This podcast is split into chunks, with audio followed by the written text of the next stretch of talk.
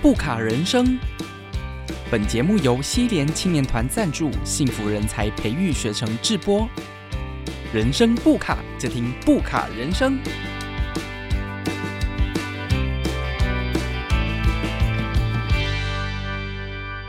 大家好，欢迎收听今天的节目，我是志平，我是明德，欢迎收听。不卡人生，好，这个节目呢，主要是跟听众朋友们分享哦，我们的人生当中有很多的事情可以做。如果你遇到一些不开心或者是瓶颈，呃，你要怎么样的度过啊？嗯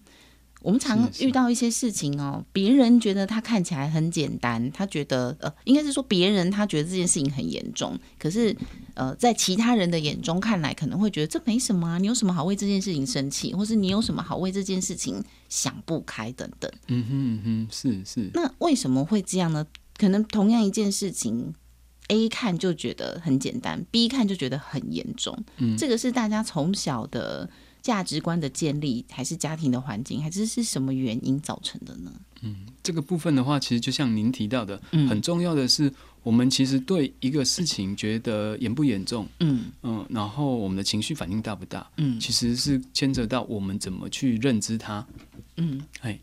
就是我们怎么去看待它的嗯这个事情，这样子。嗯，因为在心理学上有一个叫做理性情绪行为治疗法，理性嘿，理性性情情绪绪行行为为治治疗疗法法，，对，他就很理性了，还要治疗什么？嗯，它它是用理性来治疗。它有一句、哦嗯哦是是，它有一句名言叫做，并非事情影响了我们，而是我们对事情的看法影响了我们。哦所以这叫做理性情绪情绪行行为治治疗疗法法是是，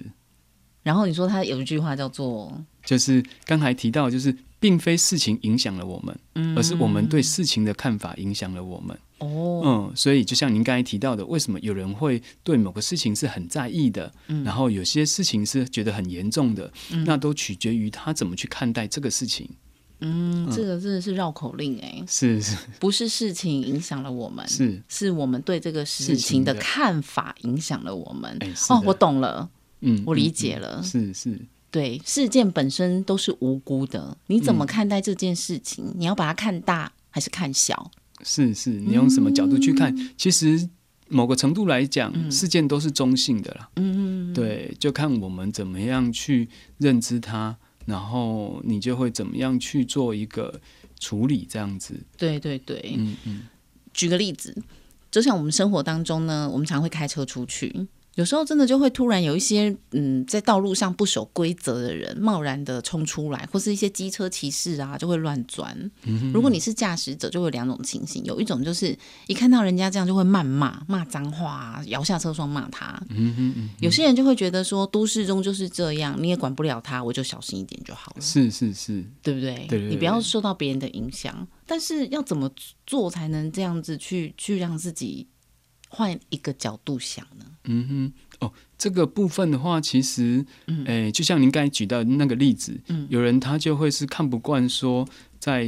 可能有有有很多我们讲的嗯嗯社会上的现象啊，这样子啊，他就有自己的观念角度去做一个评判，这样子，嗯那他就会比较大的情绪，嗯，那有些人他就会有不同的观点，嗯所以如果诶、我们其实每个人都有自己认为的好的重要的东西啦，嗯嗯，那我们既然认为好重要的东西，其实是不容易松动的。嗯嗯，那可是，诶、怎么样去判断什么时候该松动了呢？就是其实这些的观念跟想法，已经在你的现实生活当当中出现了一个，比如说让你的事情卡住了啊，然后让你事情一直在，比如说讲的在生气当中啊，或是在我们讲的忧郁啊、沮丧啊、难过啊这些的负向情绪当中的时候，嗯它影响到你的生活的状态。或者是做事的功能的时候，那时候、这个时候就需要来做调整。嗯，所以像比如说。呃，家庭当中有人总是非常的负面，看到什么都要谩骂。那另外一个是很乐观的，那我要怎么跟对方沟通说？你不要跟他生气啊，你不要看到什么都骂什么，好不好？这样我很烦呢、欸嗯哼嗯哼，这种对话嗯 OK 应该常常出现吧？ 哎、是啊是啊，这蛮多，这几乎在所有的关系里面都会出现这个情况。对，那怎么办呢？我要怎么样影响你的另外一半？总是这么负面的去看待这么多事情。嗯哼嗯哼，应该讲说这个要回来的是两个部分，嗯一个部分是一样嘛，刚才我们讲的事件之后我们产生的情绪，嗯对，就是我们对于对方的会用这种批评的方式啊，嗯我们其实会觉得。诶、感觉到不舒服啊，嗯我会想要改变它，是因为我们的认知感觉这个东西是不好的。嗯，嗯，那对，有有的时候确实不好嘛，因为你都是比如说，有的时候你对于跟孩子的互动相处都是用责骂的啊、嗯批评的，孩子当然会跟你远离。嗯嗯，可是如果你想要跟一个人去沟通、去一个互动的话，一开始你要先理解他，而不是一开始你就要先跟他是去觉得他的东西不好啊、否定的啊，这样你们会就产生的是一个对立的状态。当对立状态的时候，你们就没有办法产生合作。所以我先理解他为什么会谩骂，哎、是是是，为什么会批评，对？对对对，我理对。解啊，他就看什么都不爽啊。嗯哼嗯哼，OK，是 对不是对嗯是对对对，我们会这样感，可是应该是你要去理解的，不是他的表面现象，他的情绪，他看什么都都不爽。嗯那有的时候他的情绪还是影响到我们情绪，这样子对，也让我们不舒服。可是比较重要的是去理解他刚才提到的是他这个情绪背后的想法。就像我们刚才讲的，并非事件影响了我们，而是我们对事情的看法影响了我们。然后还有就另外的是他的习惯的沟通的风格跟方式这样子。嗯，有人他就会比较习惯的是用批评指责的一个模式啊。嗯那这个你要能够让他有所觉察，然后看到这个诶、行为方式、沟通方式背后的一个要付出的代嗯价，他才会去调整这样子。所以我要怎么理解呢？嗯，去理解就是那他的观念想法是什么？对啊，嗯，嗯，这个可能我们要有一个具体的案例，我比较好分析给你听，这样子。嗯所以如果你也是这样同样状况的人，欢迎你可以在我们这一集节目底下留言，嗯嗯嗯然后我们明德老师会回答你。嗯嗯，但我只想知道说，为什么是我理解他，为什么他不来理解我不想要听他负面批评呢？嗯哼，哦，这个蛮重要的一个情况是说，哎，这个我们要来看说沟通的主导权在谁手上啦。对啊，因为如果是你想要跟他沟通的，那基本上我们就要能够去用有效的方法。嗯嗯，就是那是不是显得我比较在乎？为什么对方好像不在乎，他都不想沟通？嗯，是我比较难搞吗？这个我我们再来更确认一下情境，嗯嗯，因为可能我会很很确认情境，是因为不同的情境就会有不同的状况的分析跟处理方式，这样子，嗯，这个情境就要来到是你是他对你的，就是他跟你之间的沟通，嗯然后用这个方式，还是说他对别人用这个方式，然后你比较看不下去，哦，比较是哪个情况？因为因为这里这两个情况的分析跟应对方式其实是不不一一样的。样的。那应该是对对对我看不下去，他 OK，都是 OK 负面的去谩骂，因为我会听到啊，嗯哼嗯哼嗯哼，对不对？你每天相处的，你是不是会感受到对方给的？是是是，所以我不看不下去，所以我是负责沟通的那个人。嗯，对，因为如果是你哦看不下去的话，代表是，诶、你是拥有问题的人。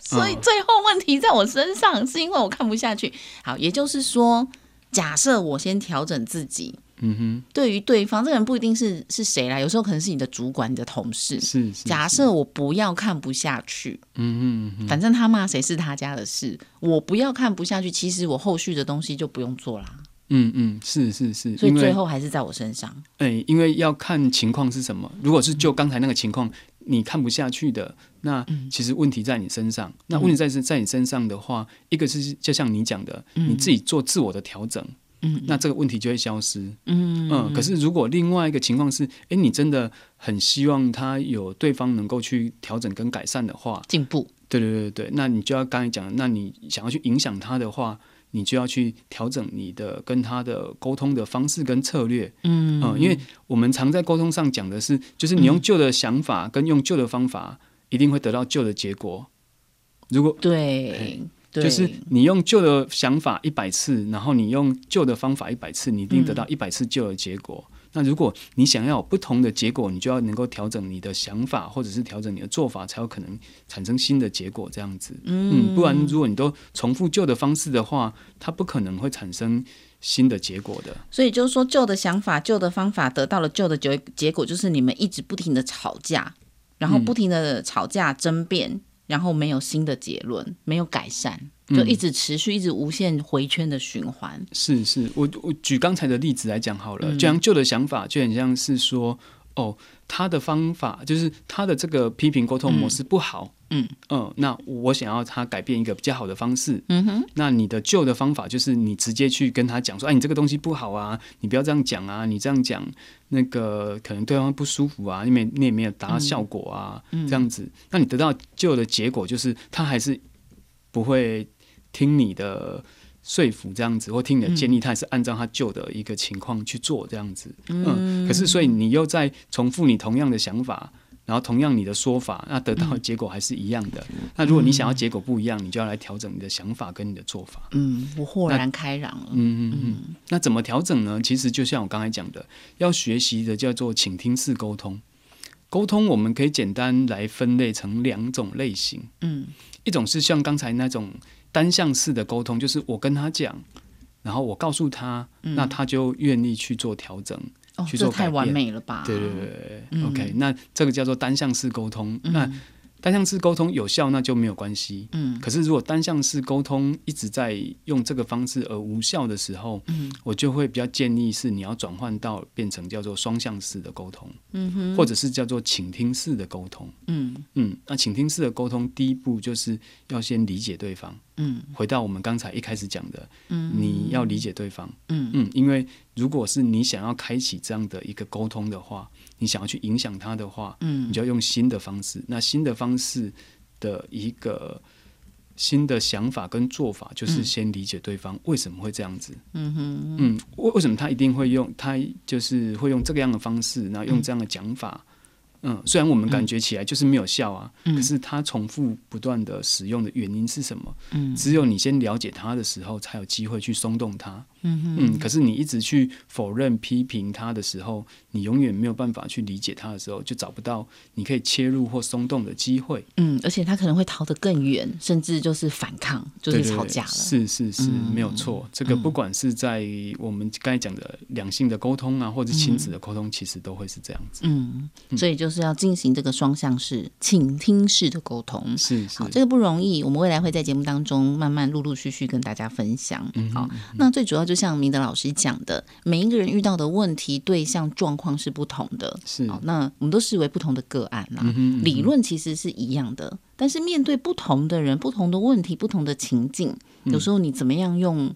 呃同样的一个方法去处理，应该说这个方方法是会因人而异的，是对不是，对？应该是讲说不同的情况之下，嗯它有些时候的核心重点是不同啦。哦，嗯因为果然是老师诠释起来完全不同， 是是核心重点的不同。是是嗯，因为很多时候我们都会太笼统，我们遇到事情的时候就会说啊，这个就是沟通问题。嗯可到底沟通的问题是什么样的问题？它其实又可以再细分，嗯嗯比如说是他是他个人的问题，还是对方的问题，还是情境的问题？所以基本上我基本上会分成三大类，嗯然后个人的问题又是什么？比如说我举一个例子来讲好了，嗯在我做职涯咨询的时候，有一个人他在跟主管的沟通上有很大的状况，已经影响到了他的工作效率。嗯就是他有一个最大的主管，嗯他每次用的方式就像您讲的，他就是用指责的，就是你这个怎么怎么东西怎么还没做，怎么东西还没做好啊？这个东西不是应该要怎么样吗？这个不是都要准备好吗？什么之类，就是全部都是指责、批评、否定的，然后永远都不 OK 的这样子。天哪，我好有画面哦！我脑袋中已经有这个人选，他自动跳出。嗯 OK OK，、那后来找我咨询那个人，后来他就嗯每次他已经诶、害怕到说，就不他敢的上状班态已经是诶、还没到不敢上班，可是会很挣扎去上班。哦，然后之后就变成是他只要看到那个主管来的电话，或者是主管这个大主管来的一个讯息，嗯，不管是 mail 讯息还是来我们现在即即时通讯很方便嘛，他只要看是他的讯息，他都会瞬间紧张了一下，然后不敢。打开来，他叫做几分钟之后心情好一点之后，他他才敢去打开来。好可怕哦。对对对对对，嗯、那那这个跟他的成长背景也有关。嗯，嘿呀、后来怎么办呢？嗯，那后来就是我就是去带他用一个框架去思考。就刚讲了，自己、他人跟环境，嗯嗯，那我就问他说，那如果就我们先从环境面来做思考，嗯嗯，让我们一开始可以抽离这样子。嗯环境面思考就是，诶，那他提的这个专案是你负责的吗？嗯他说，其实他提的这个 B 的专案不是他负责，他负责是 A 专案，嗯其实 B 专案的负责人是另外一个，嗯可是另外一个负责人他其实就是能力没那么好，嗯所以等于是那个大主管他的心理还是以我这个咨询者为主这样子。嗯、可是我这咨询者就很纳闷啊，可他不是我专责负责的啊，然后他就是一直在讲说你怎么都没有做到啊，怎么没有没有先报告啊，什么之类的啊。主这样管子对他的依恋，嗯，主管对他有其实蛮大的期待这样子，嗯只是主管主管的沟通方式都是负向的。嗯，都是批评指责的一个方式，这样子。那要来改善、要来学习的应该是那个主管啊。嗯，很多时候就要看在变成说问题是在谁身上，又回到我们刚才聊的，嗯哦，因为如果主管没有觉得他有问题的话，基本上他不会想要调整。那我们是工作者，嗯那基本上我们为了让我们工作更顺顺利嗯利的话，便是我们要试着去适应、去调整跟适应。对，嗯明德老师这个有点醒我了。我们其实常常会觉得所有的问题都来自于别人，都是你让我怎么样，都是你，所以我怎么样，千错万错都是别人的错。嗯嗯嗯，然后即使我们犯错，我也觉得这错是我，但是我们的内心还是觉得，要不是因为你，嗯 是吧？这个在心理上称为外在归因呐、啊嗯嗯，可是外在归因就会把责任跟问题往外推，你就少了一个去醒思跟成长的机会。嗯，所以我个人比较建立的就是我刚才提的框架，就是有自己、他人跟环境。嗯嗯，那像刚才就带他做思考的环境的面向，发觉说哦，那环境面向其实不是他负责的啊，嗯，而是他的另外一个就是伙伴负责的这样子。可嗯是，在他主管的心中的期待是，他希望他可以去主动去把它做起来，把它做好这样子。嗯那代表他对于他在执行 A 计划、A 方案的肯定，嗯的一个认知，嗯嗯所以透过这个咨询之后呢，它产生了什么改变呢？嗯，咨询之后就那另外一个就是别人，别人的话我就是让他知道是说那个这个主管，我我就问他说、这个主管只有对你这样子，还是其实他大多数的沟通形态都是这样子的。嗯，后来他说，其实他不管是在开会还是对其他人，他大多数的沟通方式都是这样子的，就是一直就是只看不好的地方，然后批评、指责、要求，然后都是非常高的期待这样子。嗯，然后甚至有些期待是不合理的，甚至有些事情是他要先做，然后把这个事情交代下来，我们才有办法做的。可是他都还是会怪我们说怎么都还没有做，嗯嗯，所以就会让他知道说哦，原来在这个事件之下，其实是就对方的沟通模式跟个性产生的状况，嗯，所以他就会比较不会是一直都觉得是自己的问题，嗯，因为他会来找我是的咨询的原因是他会觉得是说，嗯，怎么觉得他很像都是做不好的，都是被否定的，嗯，然后都觉得很像一无是处的这样子，所以当关系厘清了，至少你心里就好受了。他就是这样，至少我接受了。问题不是在于我，哎、是是嗯是，但我也没有要改变他，哎、我我们改变不了那个主管这样子，这就是问题喽。如果你你下一步会觉得说你我要改变对方，就会继继续沉浸在这个痛苦当中。是是，嗯可是，一直接受也是挺委屈的啊。应该讲说，你就要能够有沟通的方式，这样子。嗯，找到好的、舒服的跟他相处的模式。是是是，嗯嗯。可是第一个一定要先把你的内在的干扰去除，嗯嗯，因为它就是我刚才讲的，跟成长背景有关。嗯他的成长背景在家里也是都是从小到大都是被批评否定，然后全部都是讲不好的，没有没有获得正向的回馈的，所以他从小的自我概念就会觉得是不是自己不好，嗯嗯，然后是不是自己不 OK，所以他遇到主管对他这样的时候，他都一直觉得是自己的问题。老师怎么办？我产生了四个字，嗯，就是知易行难。是什么意思呢？就是说，刚刚老师讲的这些，感觉我们在职场中真的都会遇到，是也是都知道，但是是不是跟人的个性有关？就是好知道我都不要理他，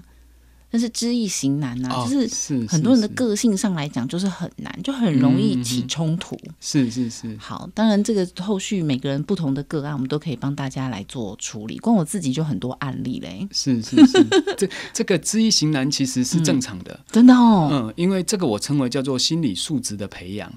哇塞，老师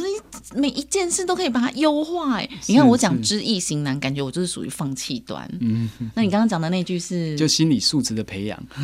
对你怎么一样面对到这种压力情境的时候，你怎么样能够有效的、快速的能够转化？像我这个咨询者后来跟我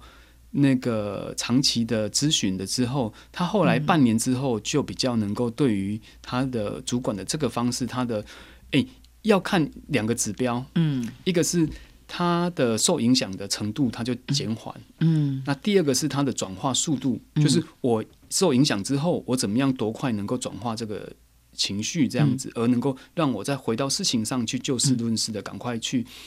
那个处理事情，让我的工作效率提升，这样子，因为他原来来来找我是因为他影响到他的工作效率了，嗯嗯，所以等于是他半年之后，他对于主管一样的一模一样的方式，因为主管不可能变嘛，嗯可是他的接受的程度就会是受影响程度就是下降的，下降很多。嗯，现在大概只剩下从若我们以嗯十分来讲的话，他现在大概只剩下四分。